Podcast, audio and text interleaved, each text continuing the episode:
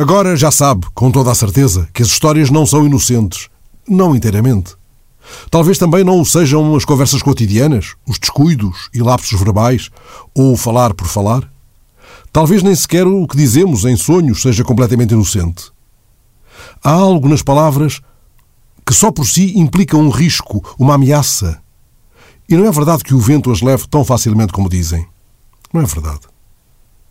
Pode dar-se o caso de certos ecos do que dizemos e até do que dizemos do modo mais trivial continuarem como que em letargia durante muitos anos, pulsando, débeis, num canto da memória, esperando uma segunda oportunidade para regressarem ao presente e aumentarem e corrigirem o que não ficou claro então, e a miúde com uma eloquência e um alcance significativo que excedem em muitos que tiveram na sua origem.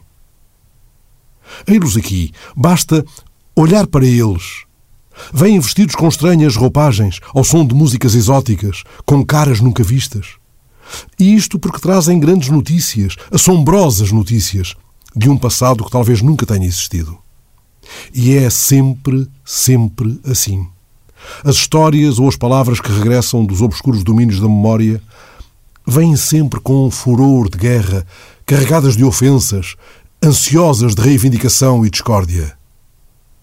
É como se, no longo exílio do esquecimento, tivessem penetrado nos seus mundos imaginários, vasculhado nas suas entranhas, como o Dr. Monroe com as suas criaturas monstruosas, até sofrerem uma total, uma fantástica metamorfose. E assim, com o seu lúgubre cortejo de figuras grotescas, mas ao mesmo tempo irresistivelmente sedutoras, as palavras, histórias de outrora, vêm até nós e impõem à nossa consciência a tirania, a deliciosa tirania dos seus novos significados e argumentos.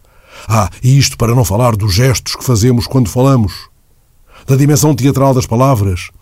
Gestos esses que às vezes são mais persuasivos do que elas e as perpetuam na memória, de tal modo que é comum não termos a certeza de estarmos a recordar as frases ou, mais exatamente, a sua encenação, o repertório de gestos que as acompanhavam, os sorrisos, os olhares, as mãos, os ombros, as pausas, a secreta tagarelice do silêncio e do corpo.